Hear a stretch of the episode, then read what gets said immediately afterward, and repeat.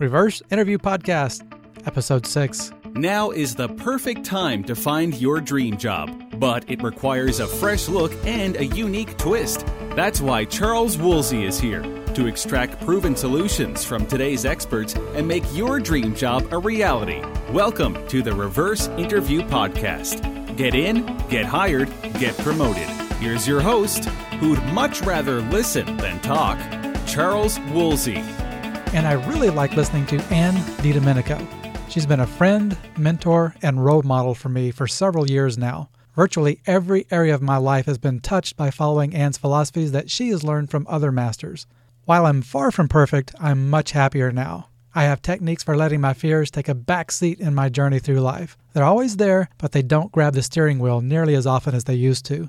I've been married now for over 20 years, and while I know my wife has always loved me, I can tell she actually likes me again. Same with my children. In this interview, Anne will share some of her experiences in working with people who have lost their jobs and the shift that she saw in them that allowed them to accept themselves and their talents. That shift helped them to not only find a new job, but a realization of how much worth they have.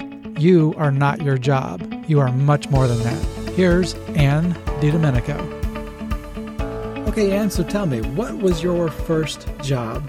All right, my first job actually was working in a family business. My parents had a shoe store, and so I'd say I was probably about 11 when I first started going into the store after school. I'd walk there. My dad would give me some, you know, simple chores around the store to keep it clean and neat. And I got to observe how he dealt with customers and all. Uh, I actually did that through high school, spent every summer working in the store, helping my dad I, I, learned how a business runs from my father's perspective. And he was a very hands on kind of person. He devoted so much time to that business and it really thrived. I, I feel very fortunate. He was so entrepreneurial. It was a great training ground for me. And I, his cardinal w- rule was you never sit down.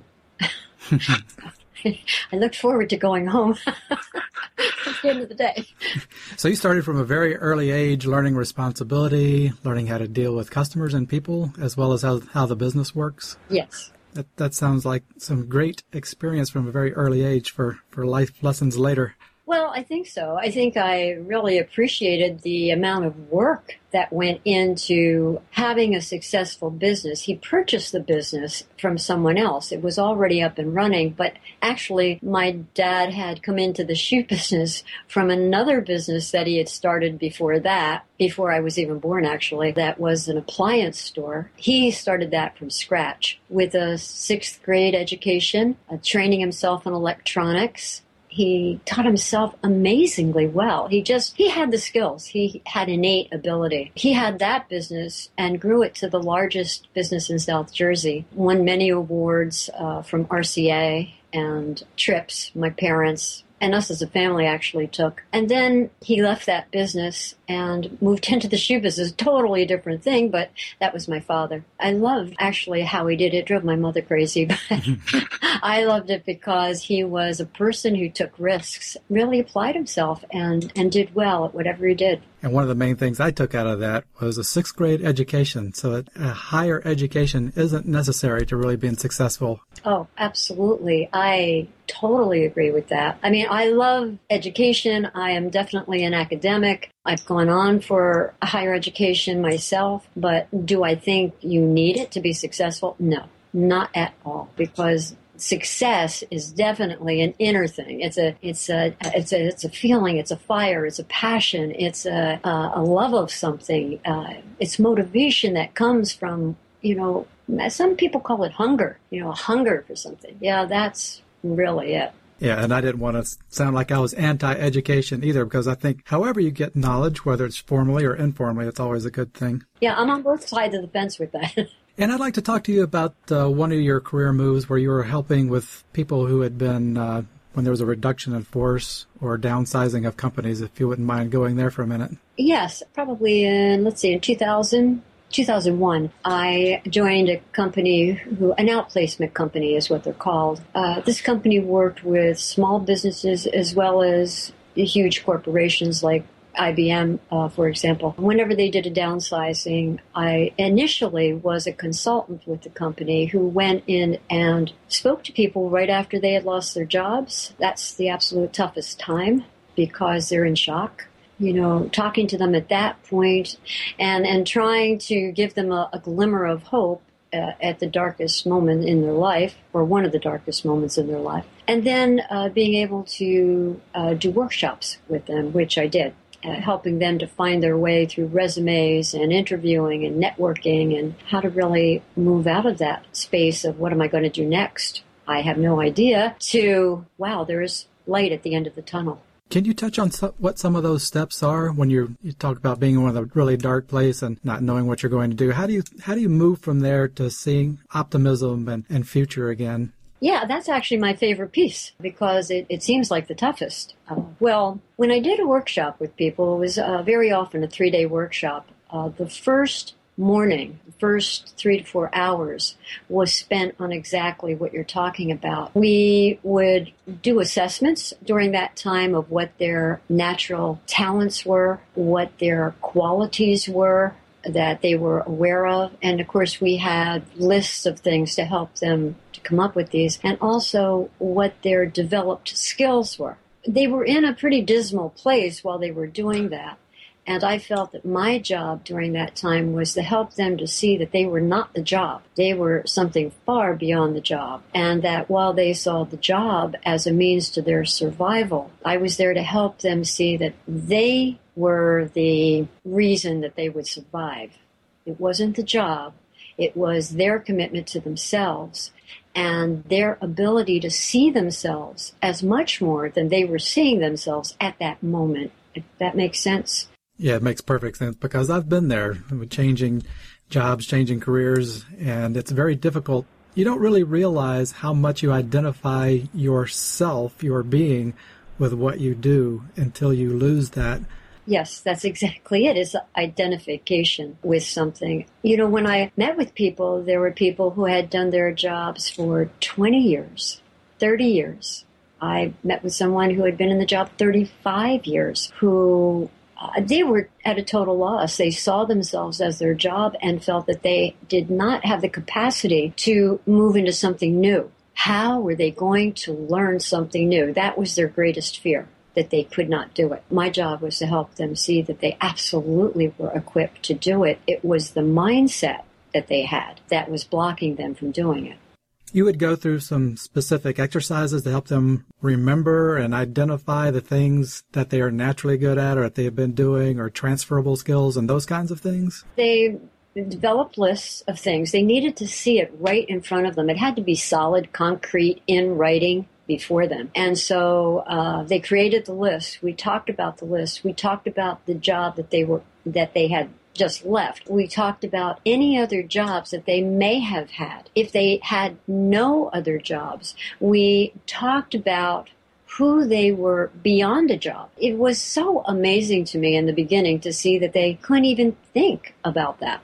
That, that they only saw the job and they couldn't see past it. Part of the work was beginning to help them see that they had a life beyond the job and that the opportunity really that they had and my job was to help them see opportunity all around them, uh, to help them see the opportunity that they were now given to really expand, move into the new, and to find some new opportunities for themselves. So did you continue to work with people after they were in the the process of getting another job or did you just deliver some training and kind of wish them well and, and push them off at that point? You know, it depended on the program. Very often I only had the opportunity to work with them in the workshops. Occasionally uh, the companies would purchase packages where people would have some follow up work, and then I'd get to see them. And when I could meet with them, while I wanted them to leave that workshop with a plan in place and they had steps to do, so it was very concrete. We wanted to make it as concrete as possible for them. So they had step one, step two, step three. This is what you're going to do the first week. Uh, you set up a schedule for yourself. You want to spend X number of hours focused on doing internet research, uh, collecting information on companies, doing any research that you need on what you might like to do if you uh, if they were thinking about uh, changing their jobs, do exploration of that, and absolutely working on networking because that was the key to getting jobs. I was wondering if there's any predictable factors of skills or mindsets or anything that made some people more likely to, to find something more quickly than others. Attitude is everything.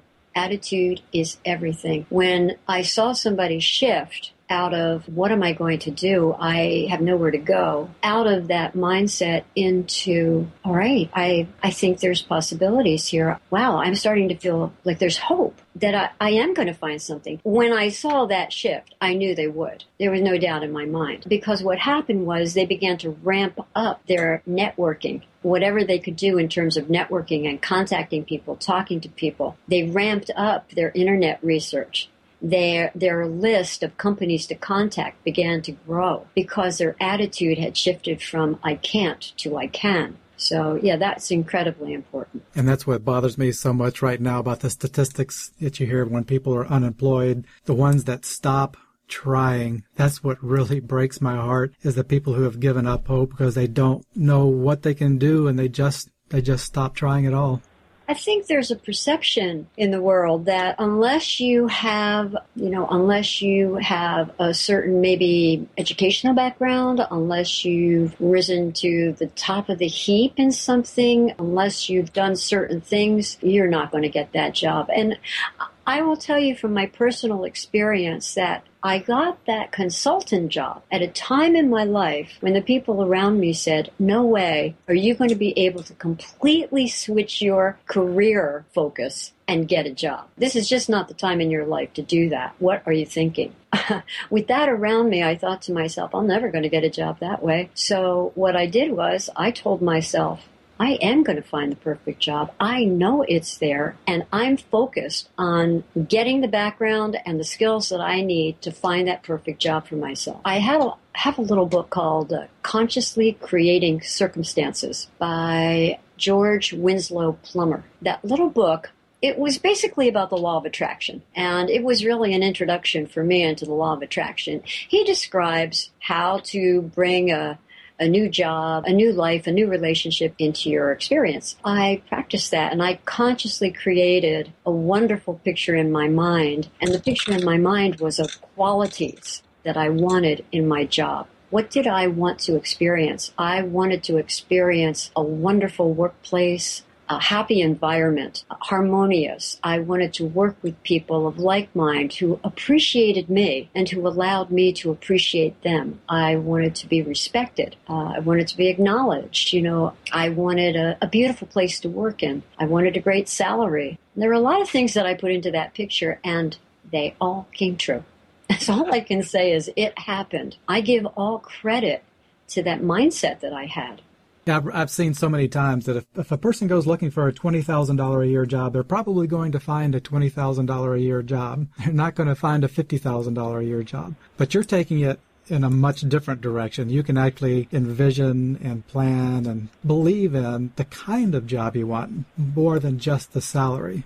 Absolutely. I mean, salary was part of it. It certainly wasn't all of it. It was part of it. It was uh, more than anything. I wanted a, an environment that I could thrive in. When I got that consultant job, I was totally elated, brought transferable skills to the job from the academic arena because I had not worked in the corporate sector before. And within six months, I had moved into a project manager role for the Northeast region, which I had never ever dreamed of doing. And I'll tell you that my goal for salary was to match my husband's. and I did it.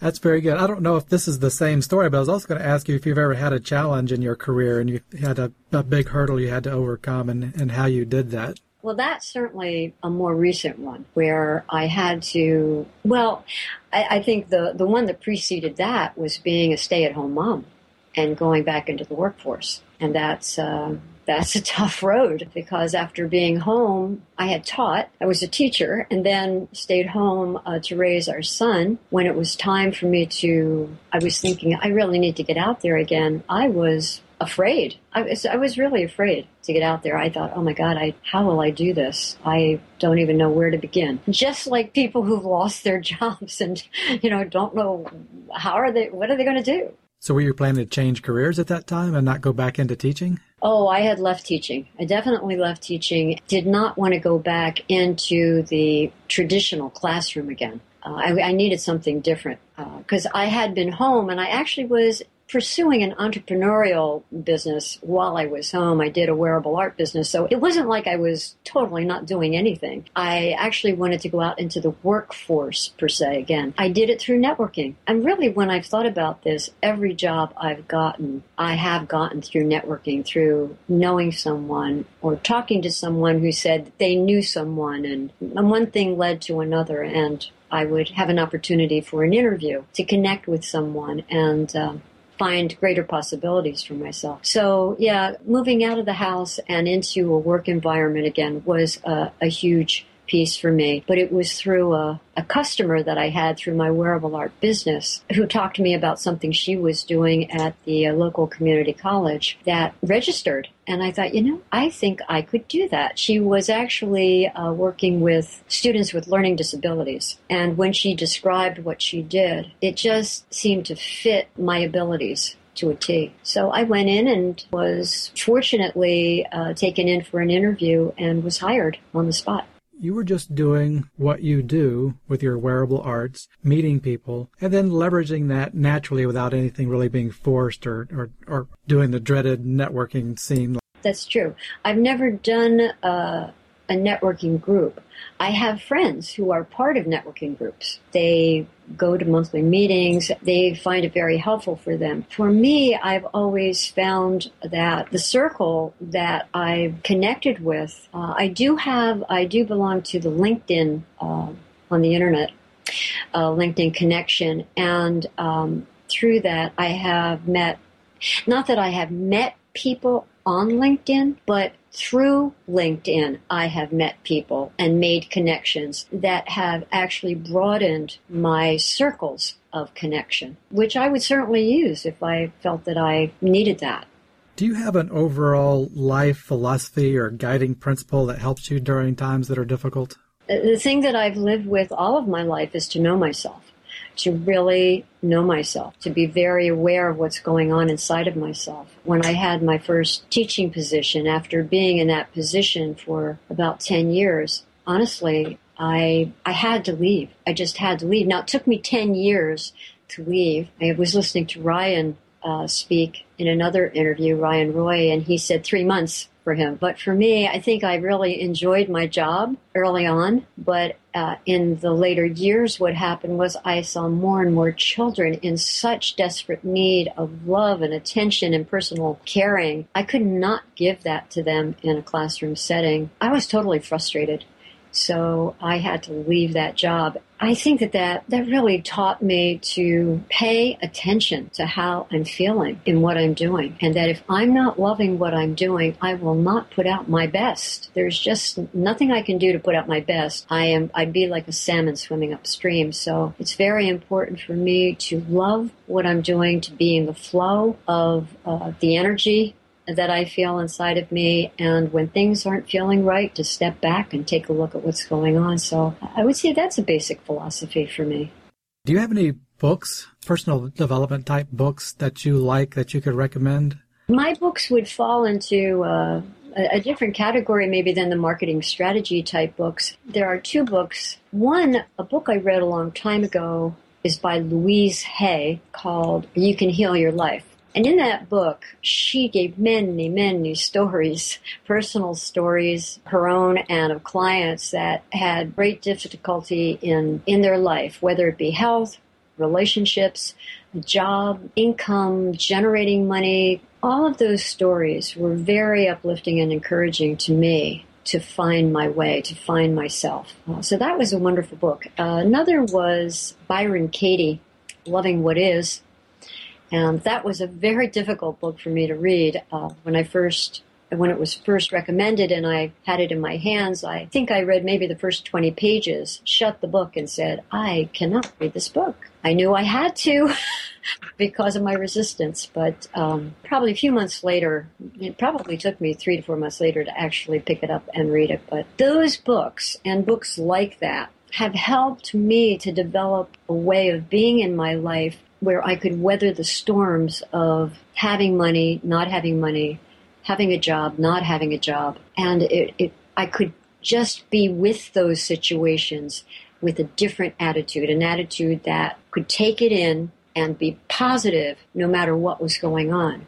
So these books helped you, even though, especially the second one, you really didn't want to read it. Yeah, absolutely. I, have had a few books like that, but that "Loving What Is" book was really a tough one it, because it hit me right between the eyes. I was not loving what is. I was hating what is. And if I'm hating not having a job, not having money, hating where I am, what I came to realize, what I, I was becoming my own worst enemy. What I needed to do was embrace where I was okay, you don't have a job right now, you don't have money right now. Can you be okay with that? And of course, my initial answer was no. But I realized that if I could be more in tune with it, see it from a perspective of, hey, you know what? You're in this place. Can you see this as an opportunity? What can you do to help yourself now? When I started turning my thinking around, I was basically learning how to embrace the moment, love where I am, and from that perspective, move forward. And it was a much more positive perspective.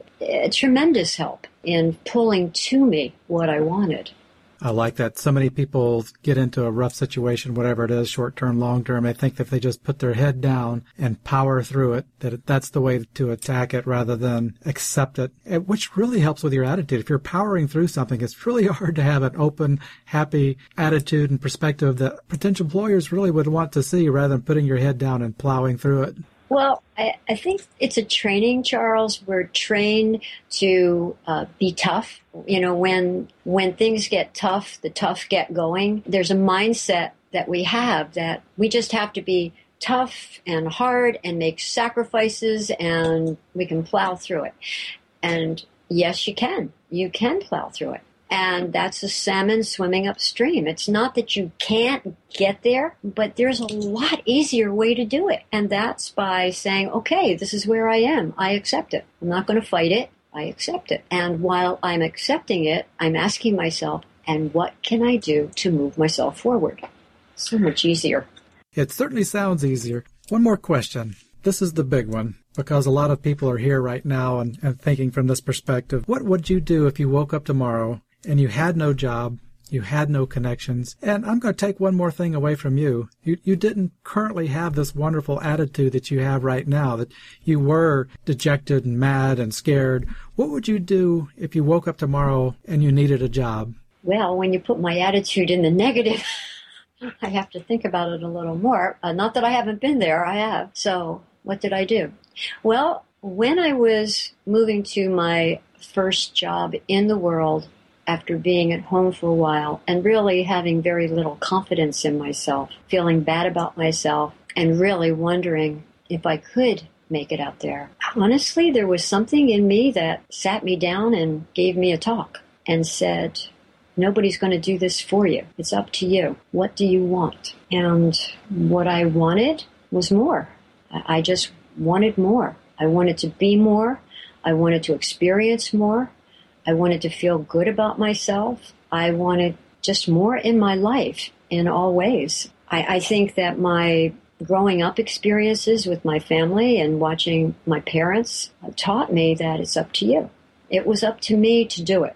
Nobody was going to do it for me. So I, I guess if I woke up tomorrow and everything was gone, I would just look at myself and I say, you know what? I have myself and, and that's all I need. And I'm going to start with that. And I certainly would look for my own inner guidance because that's one thing I've always had with me and have asked for assistance from a higher power. What should I do now? What can I do? What's my next step? I've always been given a, an answer in some way or other, whether it was somebody showing up and having a conversation with them and all of a sudden a light bulb goes on for me, or reading something and a in a newspaper or a book that again the light bulb goes on and I get this idea. I think that we all, every one of us, carries within us everything that we need.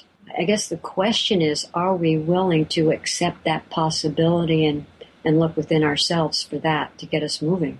And it sounds like, once again, it all boils down to attitude and finding yourself getting centered and figuring out what it is you want and going from there. Yes. I appreciate your time and I appreciate your wonderful attitude on life and how you approach things. And thank you for talking with me. Oh, Charles, it's been a pleasure. I, I look forward to doing this. Thank you so much. This episode of Reverse Interview is over. Please visit reverseinterview.com right now for more information about this episode and to get all of the insider scoop to land your dream job. That's reverseinterview.com. We'll see you next time on the Reverse Interview Podcast.